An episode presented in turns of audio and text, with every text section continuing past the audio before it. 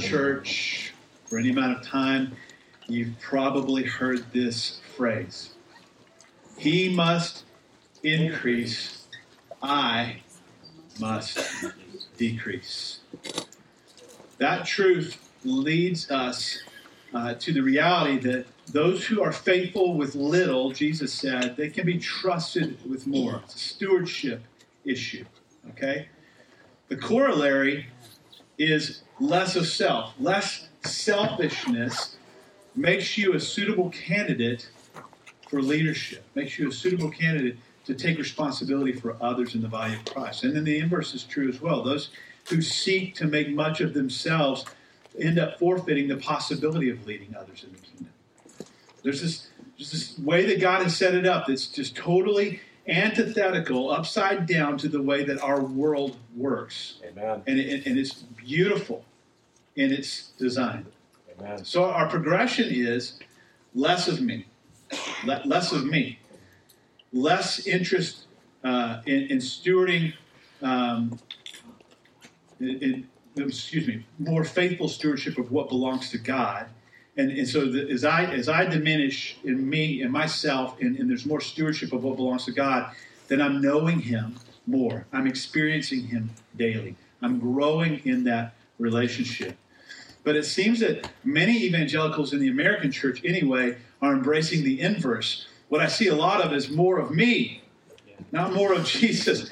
More of me leads to less in stewarding, less stewardship of what belongs to God, because I think that it's about me and it all belongs to me, which is totally inverted. And, and, and then I'm, and, and therefore I'm knowing Him less, I'm experiencing Him less and less. That's what I see the, the, the major trend in the American church today is more of me, not more of him. And, and th- I think this is a warning to us as the church in the United States at this moment. Um, the call of the King of Kings, our Lord Jesus Christ, is not to make much of ourselves. It's not even to make much of the church. It's not to make much of our own clever ideas and our best efforts at philosophies. The call of Jesus is to make much of Him. Amen. We, we must decrease, He must increase. So we're going to just jump right into the text this morning because that's really what it's all about. We're in John chapter 3. Um, we'll be in John, we'll, we'll hit some Matthew and Mark as well, and a little bit of Luke along the way. Now, if you're just joining us for the first time, we are in a study through uh, a thing called the Harmony of the Gospels. It's all four Gospels laid out side by side as the events occurred in chronological order. So sometimes you'll get just John recording something, sometimes you get all four Gospels, sometimes just three. And so uh, we're just going chronologically through all four Gospels at the same time. And, and John the Apostle is very deliberate in his chronology.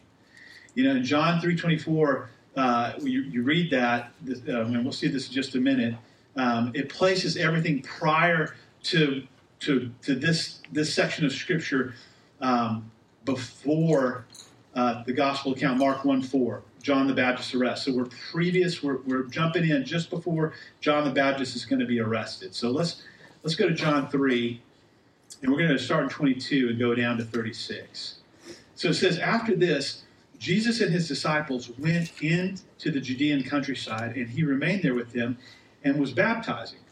John also was baptizing at Aenon near Salim because water was plentiful there, and people were coming to be baptized, for John had not yet been put in prison. So, John the Apostle, very deliberate here in his chronology, um, he, he takes us back to the scene of the car crash. Do you remember this? If you were with us week one, week two, we talked about four gospel accounts. Um, uh, skeptics will say, non Christians will say, oh, you've got conflicting accounts of all these things. So, no, no, no. If you're a good police officer, if you're a good detective, and you come up on the scene of a car crash and you've got four eyewitnesses, you know that you've got all the information you really need. If you only had one eyewitness, that would be bad because you're only going to get one perspective. But to get four perspectives, a good police officer coming to that car crash would interview those people. He would know that the one driver of the, the mom in the white minivan, she saw that the black sedan ran the red light and crossed the intersection. And the other driver of the, the, the Gran Torino, does anybody remember Gran Torino? I just had the, the, the green Grand Torino. My grandmother had one of those. It was amazing. And, you know, so that police officer is going to take those eyewitness accounts and he's going to put those together, and there's going to be a better, more comprehensive whole picture of what actually happened. That's what we have in the gospel accounts.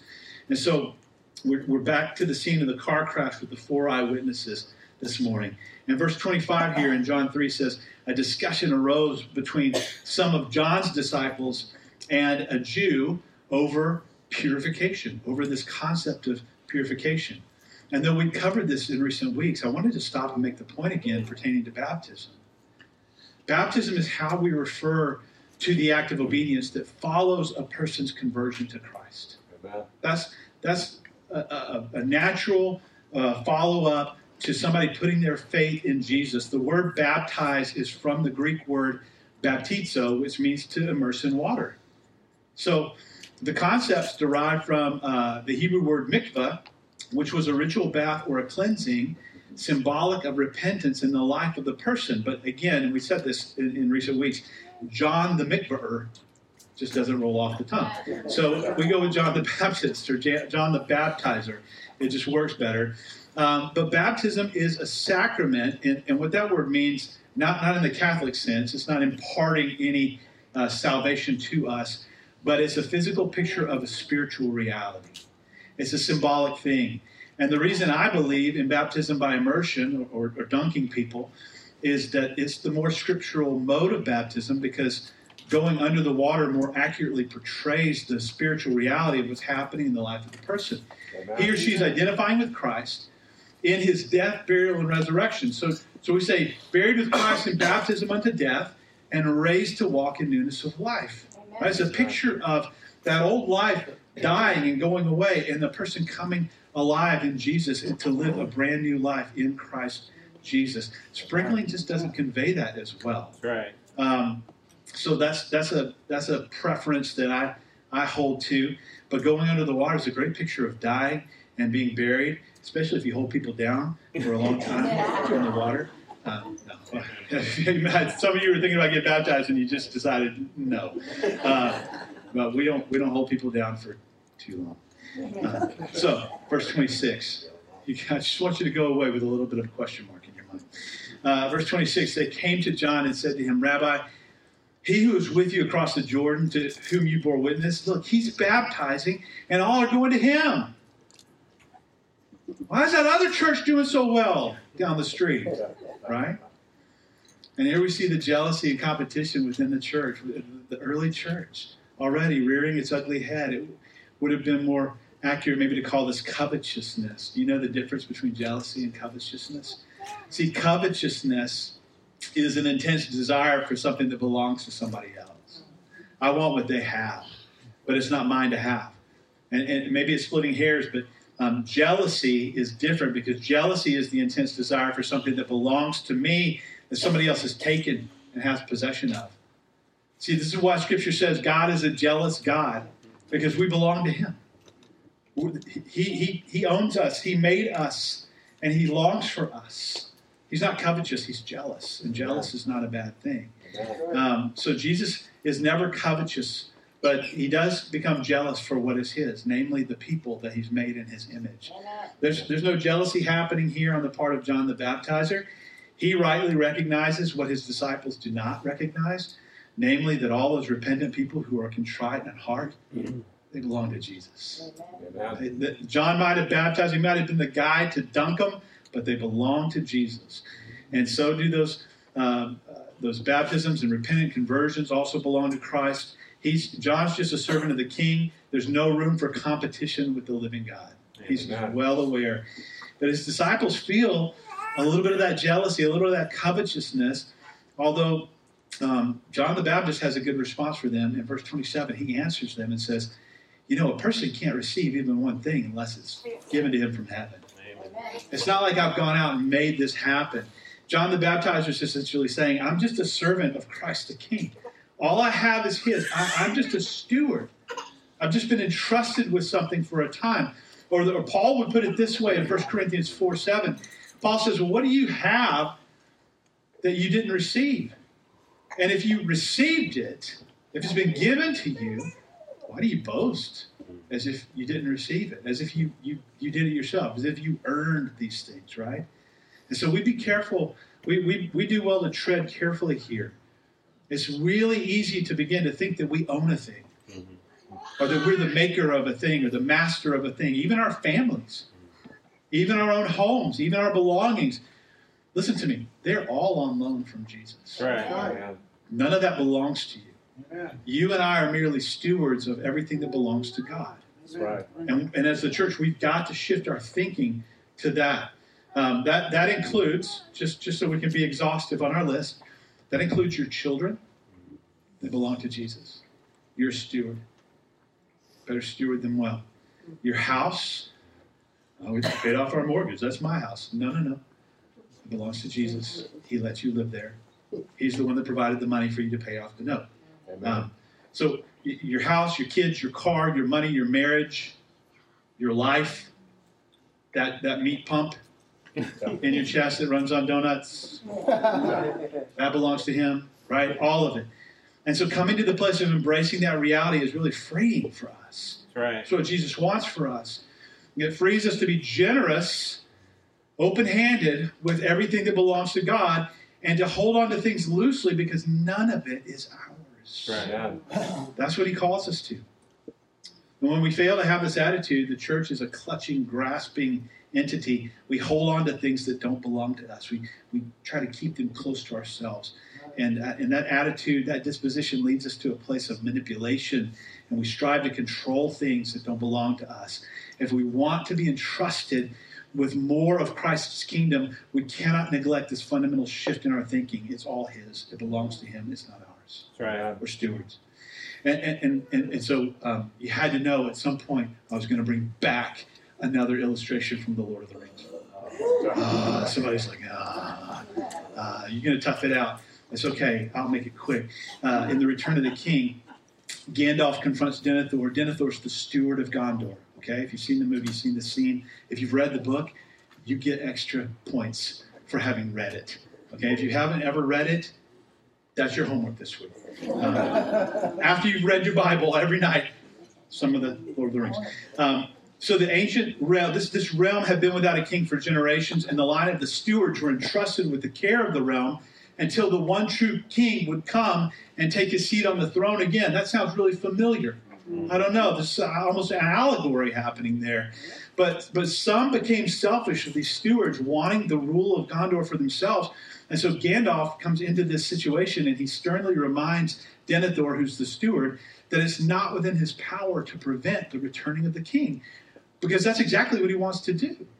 His delusion of ownership had clouded his perspective as a steward to the point he actually wanted to prevent the king from sitting on the throne. And, and, and I, I said, well, let's move on from this really quickly, except that, well, I know that many times in my life, I've kind of been like that, kind of felt like that, said things like that. And, and, and I hear Christians say things like, well, man, I, I hope Jesus doesn't come back soon. I really want to Yeah. fill in the blank. So that's an indication that we're not stewarding well what we think we own Yeah. right? Or I, I'm just not ready for Jesus to return. I'm enjoying this thing too much. So you, well, you're enjoying this thing more than wanting to be with Jesus? That's a, that's a problem. Yeah. That's a problem. Indeed. And so we've got to be aware, right? We we got to be aware of, of what we're saying, and, and, and that it's a reflection of our heart, the thinking of our hearts. This attitude is deadly to our faith. It reinforces wrong thinking that we're owners and, and not just stewards. And so thank the Lord for John the Baptist here in the text because he speaks up and he brings clarity to this issue and this muddled thinking. He says in verse 28, You yourselves bear me witness that I said, I'm not the Christ, but I've been sent before him. The one who has the bride, that's the bridegroom. And then the friend of the bridegroom, who stands and hears him, rejoices greatly at the bridegroom's voice. Therefore, this joy of mine is now complete, John the Baptist says. So we, what he's saying is we should anticipate the king's return with expectancy and gladness and great joy and not apprehension. Amen. I- If you're if you experience apprehension where you hear me talk about the coming of Jesus Christ, there might be some sin that needs to be dealt with. There, there, there- perhaps you don't fully understand what the Bible has to say about this reality and the joy that will be ours when He comes. Amen. In either case, I, I, I'd love to help you this week. We'll, we'll get coffee. You pay. I'll pray. We'll get this. We'll get this straightened out. John John the Baptizer is elated to hand the baton off to Jesus. He knows he's not the owner. He knows he's not the star player. He's just merely a steward seeking to be found faithful in all that his master has charged him to do. He's the friend of the bridegroom. Now, we would call that person in our in our modern American wedding paradigm the best man. He's the best man. Um, and, and he describes the role in verse 29 and then ends with a personal pronoun. John says, This joy of mine, he says, the, the, the friend of the bridegroom, the best man, hears his voice. And this joy is it belongs to me. It's my it's my joy. I get the privilege of being the best man. And the bride in the in this is who? The church. The church. Jesus is the groom. We're the bride. And, and the bride is the church, and, and everybody's put their faith in Christ alone for forgiveness of sins. And then John says this in verse 30. Listen to this. He says, He must increase, but I must decrease. And I just want to say to you this morning this needs to be the heartbeat of every born again believer of Jesus Christ. He must increase, I must decrease. In our lives, in our speech, in the way we carry ourselves, in our families, in every situation, in every circumstance, He must increase through us, and the necessary consequences that we must decrease in ourselves. And, and then John just keeps going in verse 31 He who comes from, a, a, who comes from above is above all. And he who is of the earth belongs to the earth and speaks in an earthly way. He who comes from heaven is above all. He bears witness to what he has seen and heard, yet no one receives his testimony. Whoever receives his testimony sets a seal to this that God is true. For he whom God has sent utters the words of God, for he gives the Spirit without measure. And John the Baptist is talking about Jesus here, the Son of God from heaven.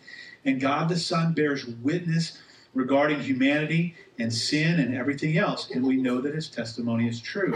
And so in verse 35, John the Baptist goes on. He says, The Father loves the Son and has given all things into his hand.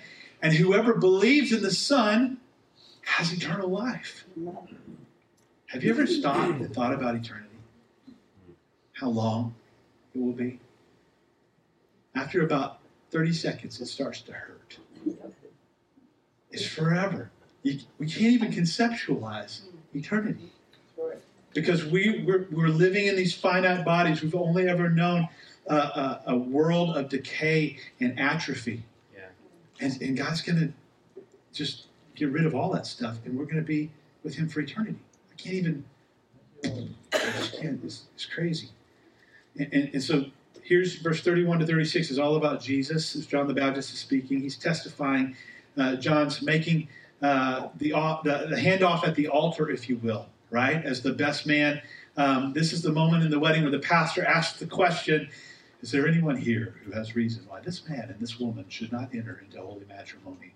Let them speak now, right? Or forever hold their peace. So, as the best man, and this is actually the betrothal, go home and do some research on the wedding paradigm in ancient Israel. The best man John is affirming the goodness and the rightness of this arrangement, this marriage, as the fulfillment of what the prophets had only prophesied in part because they didn't understand all of it, right?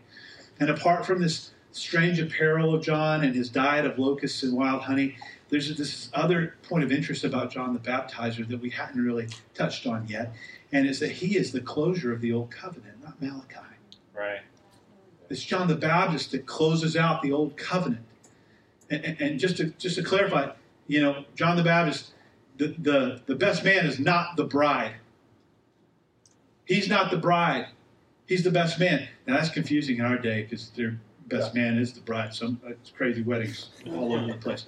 Um, so I just want to make that really clear. He's the best man, not the bride. And, and so John is clearly stating he's not part of the new covenant church, but he is, in fact, the closure of the old covenant as the friend of the bridegroom, as the best man, and he's rejoicing at what's coming. He's rejoicing in this new covenant that is coming. And so we, we just roll right over into John chapter 4, verse 1. Now, when Jesus learned that the Pharisees had heard that Jesus was making and baptizing more disciples than John, although Jesus himself did not baptize, but only his disciples, he left Judea and departed again for Galilee, and he had to pass through Samaria. Okay, so John the Baptist was seeing Christ for who he really was, and the purpose of John the disciples' gospel, the one that we're reading out of right now, if you'll remember, he's focused on uh, on who Jesus is and, and what Jesus is. He's the Son of God, come from heaven. And we learn here that Jesus, via his disciples, was baptizing and making more disciples than even John the Baptist was. And you got to know this is stirring up the religious leaders. They see droves of people going to other religious leaders that are not the approved religious leaders. It makes them really jealous and, and actually, let's use the correct word, covetous, right? And now they're, they're getting angsty. And um, when you're in ministry, I don't know how many of you guys have ever been in ministry for a while, maybe full time, part time. But when you're in ministry, you got to stay boots on the ground. You have to stay connected to actual ministry and not get lost in um, things like the administrative roles, though those are good and necessary. Like ministry can become, and I see this a lot in churches, it can become about optics. Mm-hmm. For a lot of ministries and churches, it becomes about optics and appearances. And then start asking the question well, how do people see us? How do we want to be seen? And, and there is something in the question that's worth asking from time to time. But I've seen churches and ministries become consumed with that question to the detriment of all else. Amen. And as a church or a ministry grows bigger and bigger, it's easier and easier to become consumed with perception and optics. And in the process, what happens is sometimes we lose sight of the mission.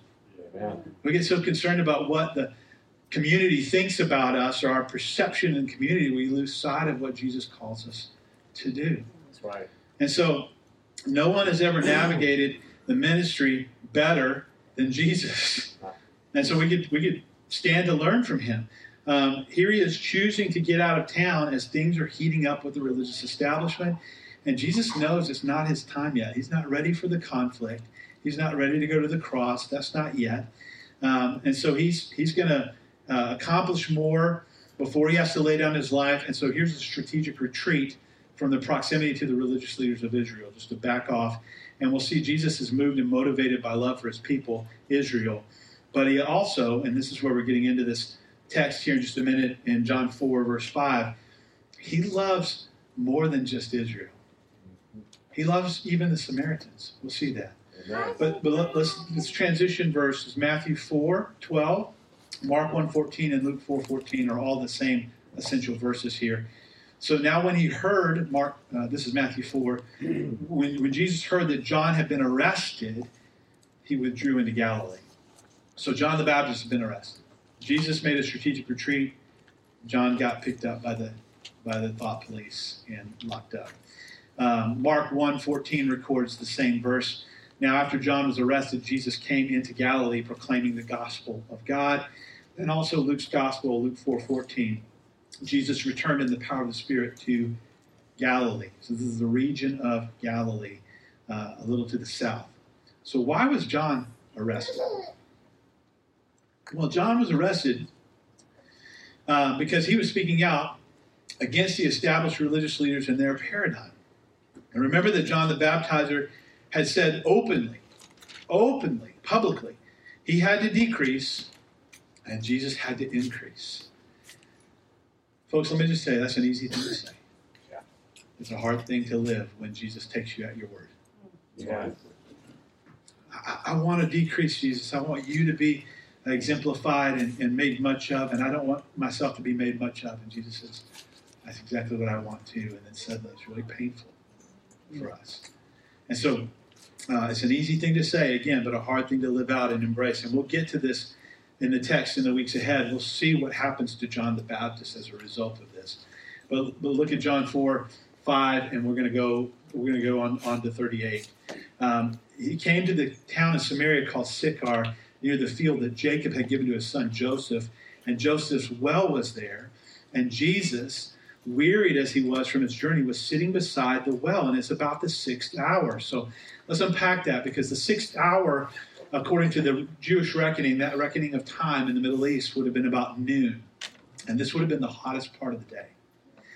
And they've traveled, uh, presumably walked. We don't know if they rode animals or if they walked, presumably walked to Samaria. That's about 30 miles. That's a long walk. So let me give you a little background and history here. In 721 BC, the, the kingdom of uh, Israel had been divided into Israel to the north, Judah to the south, two separate entities. And, um, and so the, the Assyrians came in to Israel in the north and led many out as captives, but some people remained in the land, some of the Jews, and they ended up intermarrying with foreigners who'd been planted there by the Assyrian Empire. So these Jews are now marrying non-Jews, and they're they're breeding. So these half Jewish, half Gentile people became known as the Samaritans. Uh, when you fast forward to the book of Nehemiah, you'll find that um, a Jew uh, curried favor with the king, Nehemiah, and went back to the land to rebuild and it was the Samaritans who were in the land who opposed the rebuilding effort. So, so this has created a problem between the Jews and the Samaritans. It's the beginning of a long lasting hatred between those two groups. And this is the region Jesus is going to on purpose. So it's, it's almost like going to Planned Parenthood on a Saturday morning. It's crazy. Um, verse 7 A woman from Samaria came to draw water. And Jesus said to her, Give me a drink. For the disciples had gone away into the city to buy food. And the Samaritan woman said to him, How is it that you, a Jew, ask me for a drink, a woman of Samaria? For the Jews had no dealings with the Samaritans. See, this is a markedly different encounter than what we read in John chapter 3 with Nicodemus. I mean, you can see the stark differences. Instead of dealing with Jews, he's come to the Samaritans. Like, really, Jesus? You, you're going to the Samaritans? Man, here's a man talking to a woman in public. That's taboo. There's a religious leader, and, and she's an adulteress, which we'll see in just a moment. You have to understand how socially taboo this encounter was. It was just way out of way out of the ordinary. In fact, when the disciples come back, they're they're befuddled. They're like, "What is going on?" So, so Jews didn't talk to Samaritans. Men did not talk to women in public, often not even their own wives in public. You, you got to understand how shocked this woman had to be by this initiative on the part of Jesus to talk to her. And not only that, think about the implication. Had she simply obliged him, he had nothing to draw water with, as we'll see. He, he would have had to drink from her cup. This is something considered unclean by the Jews. This woman was the marginalized of the marginalized, the outcast of the outcasts, and it didn't matter to Jesus. He didn't, he didn't care. He didn't care about that. The Son of God, the King of the universe, speaks to her where she is.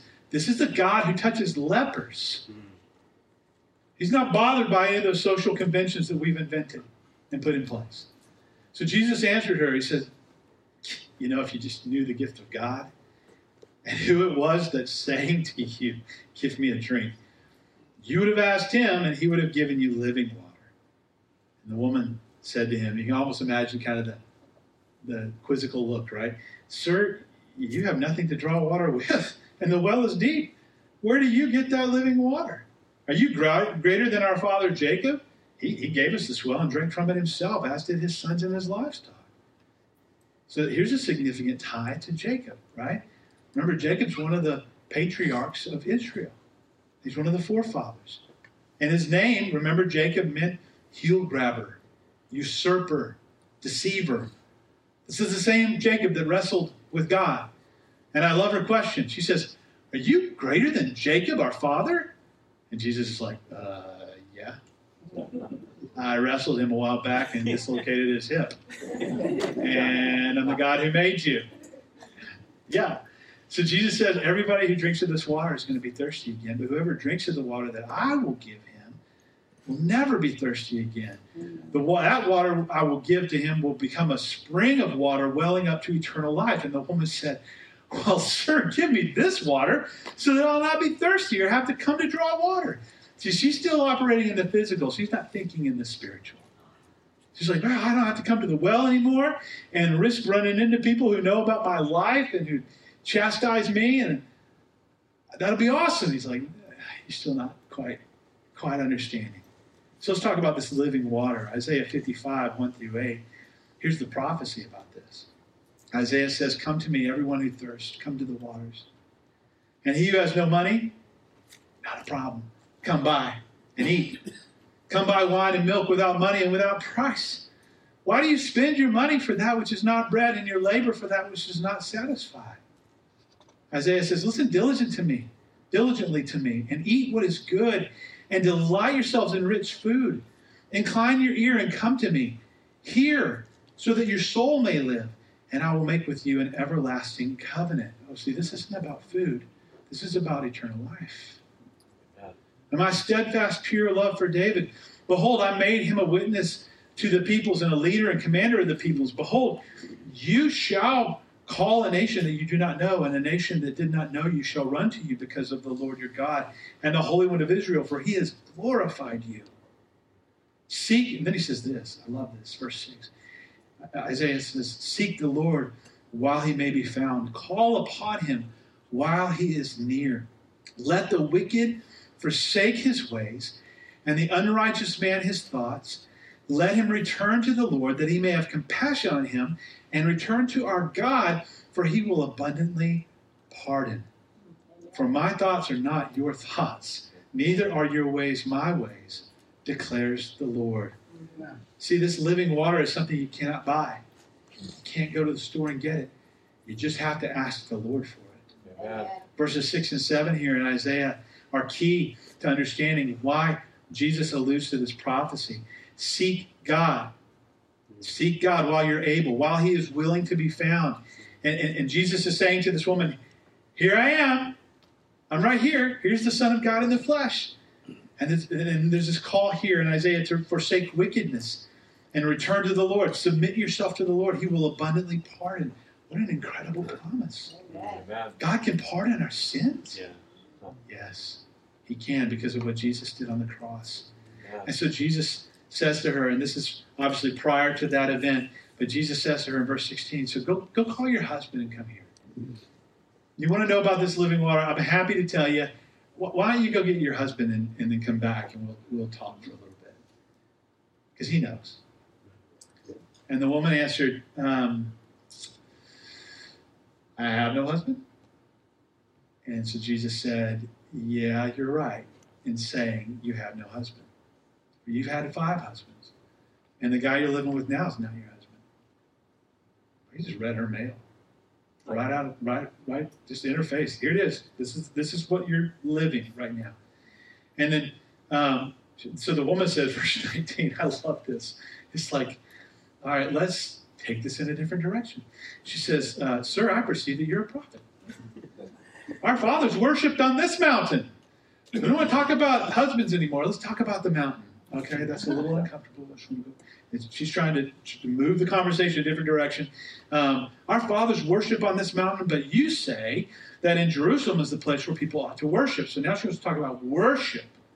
So she's a slippery one, but Jesus is undaunted, and he tells her more truth about herself than she's willing to reveal. She's an adulteress. Someone will be offended by my saying that word, but this is the reality. When you're on your sixth relationship, something's fundamentally wrong. Okay? Uh, but how many of you know God can heal that? He can heal that and restore that. He can fix it. He can sanctify it. Um, she, she just doesn't want to go there.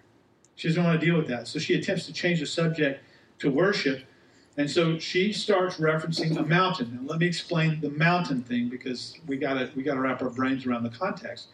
Um, in Deuteronomy 11, as the children of Israel coming into the land, um, God sets this stage for this event.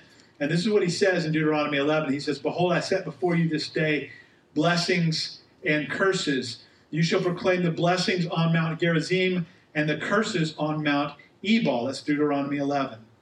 So, as the children of Israel finally, finally came into the promised land, the God of Israel renewed the covenant with the Israelites as they entered, and there was this solemn ceremony on the slopes of these two mountains as they came into the land, Mount Gerizim and Mount Ebal. And, and half the Israelite tribes stood on the slopes of Mount Gerizim and represented the blessings of obedience, and the other six tribes stood on the slopes of Mount Ebal and represented the curses that would come upon them as a nation if they disobeyed the Lord. And so here's the scene two mountains Gerizim, blessings, Ebal, curses. And the Samaritan woman is referring to Mount Gerizim, the place of blessings. The place of blessings.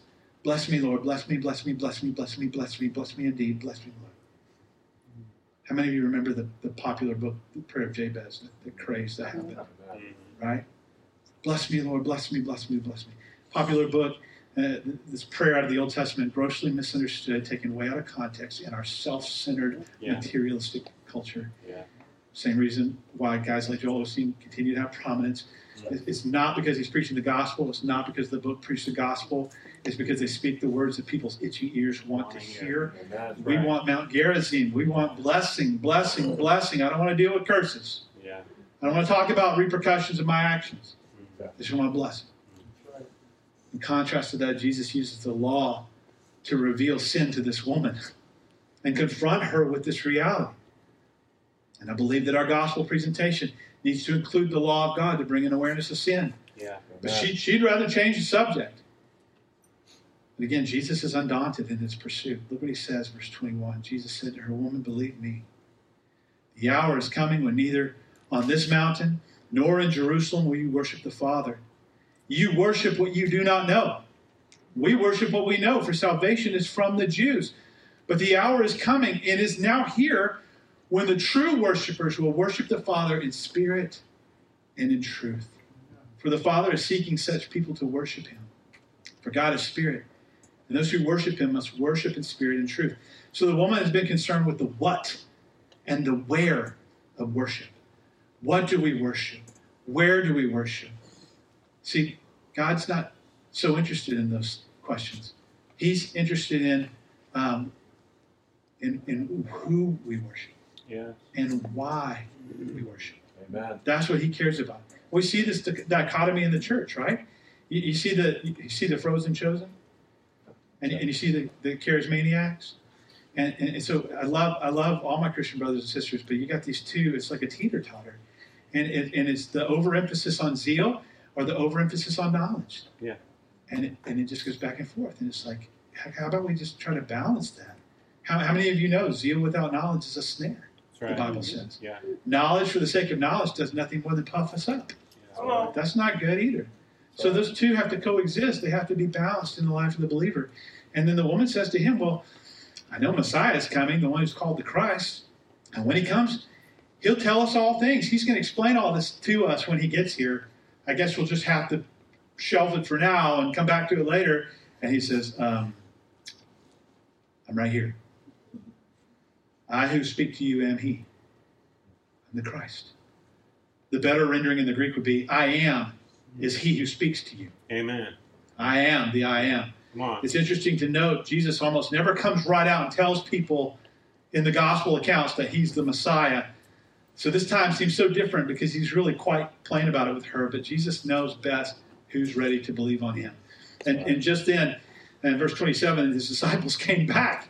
They had run to McDonald's and stood in line, finally came back. And, and, and so um, she, she's, she's left her water jar. She's gone, she's run off to tell other people. I love that. And in fact, let me, let me just read uh, 27 to 30.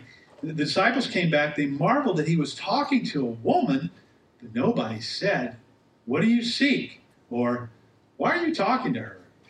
So the woman left her water jar and went into town and said to the people, Come see a man who's told me all that I ever did. Can this be the Christ? And they went out of town and were coming to him. Why? Because they knew about her. And she believes. She is so convinced that she's gone back into town to confront the people who have shamed her for years to tell them about Jesus. She left her water there. She went to go tell others. She's finally got it. it. is changing everything for her inside her. Suddenly, there's a new set of priorities. See, instead of avoiding the townspeople by going to the well in the heat of the day, she's going to run right into the heart of town to tell the very people she was ashamed to run into that Jesus is here. See, the love of Christ has come into her, and now the love of Christ compels her to go and tell others. And like Jesus, she, she just begins to break social norms in her expression of her faith, speaking to the men of the town. This is awesome. This is a, this is a picture of true salvation and regeneration. Her life is changed by the living God. Would that He would do this work in us, that we'd Yeah. be bold Yeah. and go to people. Amen. In verse 31, we pick this up. It says, Meanwhile, the disciples were urging him, saying, Rabbi, eat, eat something. Eat. Come on, you got to eat. But he said, Look, I have food that you don't even know about. I'm jazzed right now. Like, this is encouraging to me. This is my food. The disciples said, Has anybody, did somebody bring him something to eat? And Jesus said, verse 34, My food, the thing that nourishes my spirit, is to do the will of him who sent me and accomplish his work. Do you not say, There are yet four months, and then comes the harvest? Look, I'm telling you, lift up your eyes and see that the harvest, the fields are, are wide unto harvest. Anybody who reaps is receiving wages and gathering fruit for eternal life, so that the sower and the reaper can rejoice together. And here the, the saying holds true one sows and another reaps. And I've sent you to reap for that which for you did not labor. Others have labored, and you're entering into their labor. Well, we've been planting the Word of God in this place for decades and centuries, and now you guys get to reap. Jesus' disciples, they, they just can't see past, like, well, you got to eat something. He's just filled up with the joy of the Father seeing somebody just come to, to salvation. And Jesus unpacks this. He tells the disciples that the thing that nourishes him is to do the work of God. And then, and then there's this admonition that I think all of us would do well to heed, including myself. He says, Look around you. Look around your life, the places you go every week.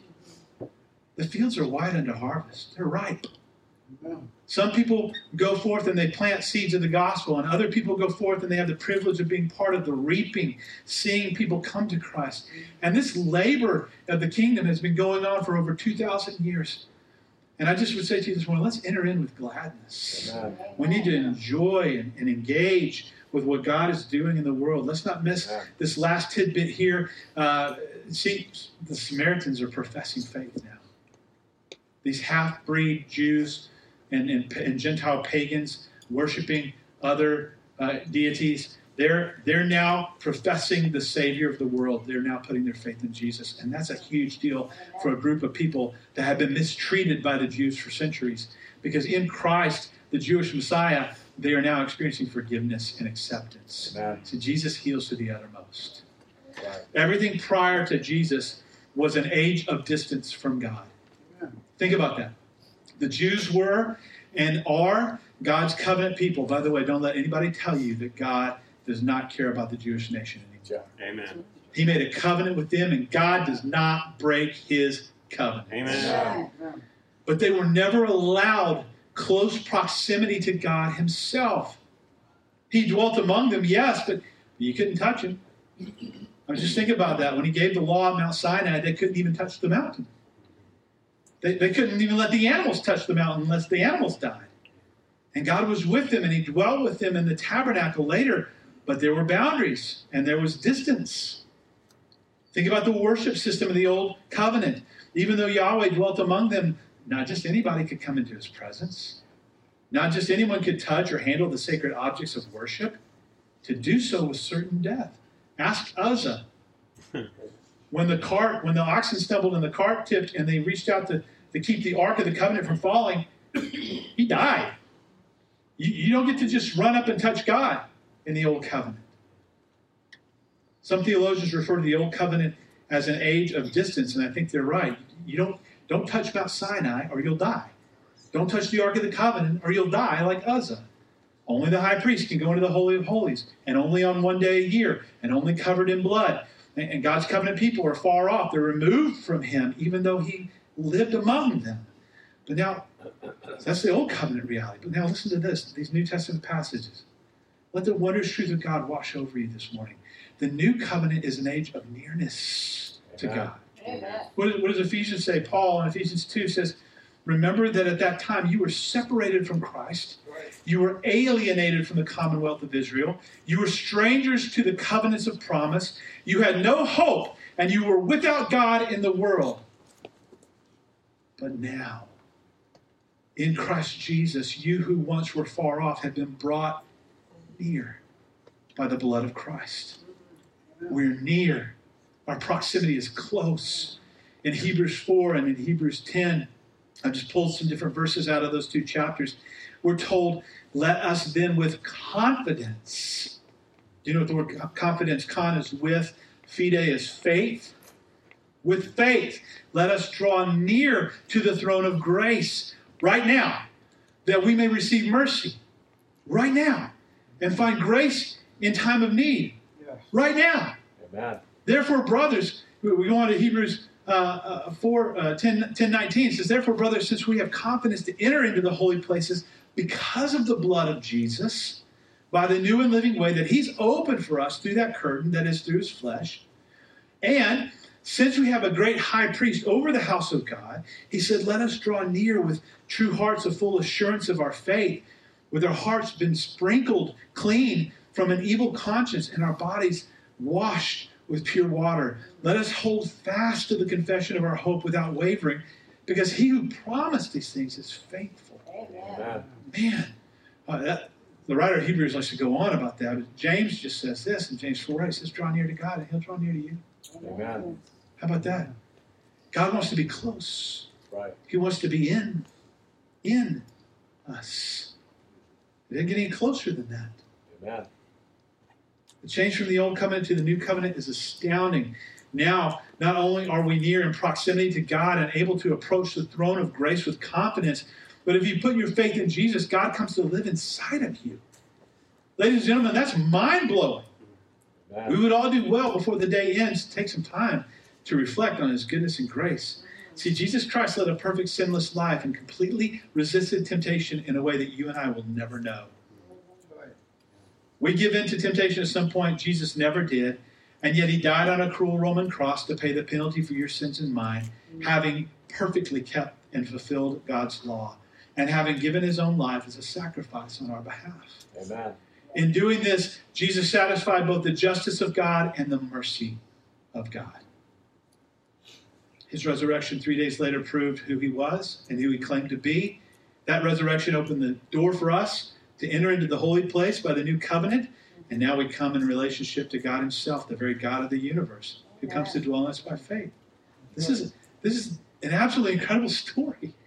And when you, when you say it like that, it's like, well, it's really actually unbelievable. It's unbelievable. The only thing this this gospel thing has going for it is that it's absolutely 100% completely true. That's right. Amen. Folks, the fields are wide into harvest. If we're going to join Jesus in his work, we need to embrace John the Baptist's philosophy. He must increase, we must decrease. And, Yeah. and though I, I normally don't quote John Piper, he really nailed it when he said that John the Baptist could only delight in his public diminishing because in his private life, in his heart, Christ had become supreme. Amen. Amen. This leads us to the truth that those who are faithful with little can be trusted with more. When Christ is supreme, we can be trusted because it's not about us. The Bible calls this stewardship. What he calls us to is less of self, selflessness, which is one of the things that makes us suitable candidates for leadership. And, and, and as our progression is less of me, faithful stewardship results in knowing him more and experiencing him in a deeper way. Amen. In order for Christ to become greater, we have to become less. We have to forgive as we've been forgiven. In order for Christ to become greater and us to become less, we need to love as we've been loved. John 15, 12, Jesus said, My command is this love one another as I have loved you. We've got to do that. In order for Christ to become greater and, and for us to become less, we need to be students of his word. 2 Timothy 2, do your best to present yourself to God as one approved, a workman who does not need to be ashamed and who correctly handles the word of truth. Amen. Are you a student of God's word, men and women? Are you a student of his word? See, the simplicity of the gospel is found in the lyrics of the children's song, Jesus loves me. This I know. For the Bible tells me so. Little ones to him belong. They are weak, but he is strong. Amen. Do you know that Jesus loves you? Amen. Did you know that he's strong? Ask him about it. Talk to him. He's ready to tell you. Let him become greater in you so that you might become less. And you can start that today, right now. And then renew it every day. Watch what happens. Watch how God begins to work in and through you. Let's pray. Father, we ask for that in Jesus' name. We ask that you would make much of yourself, that you would increase, and that we would decrease, especially in our own eyes. We would be humble before you, and we would be willing vessels to be used by you to accomplish your purposes in the earth in these days. And what a moment in time that you've chosen for us as your church to be here. Lord, it's daunting, it's challenging, sometimes it feels overwhelming. Lord, we ask for your spirit to fill us afresh so that we would have the courage and the wherewithal and, and the clarity to walk forward with the gospel in these days. We thank you for the privilege. In Jesus' name, amen. The fields are wide into harvest, my friends. Will you go? Will you join the Lord of the harvest in his work this week? You know, it's the one thing you can't do in heaven. Yeah. So engage with the mission of Jesus to seek and save the lost. Preach the gospel in season and out of season. Preach Christ and Him crucified for sin and risen from the dead. Emmaus Road Church, you are sent. Amen.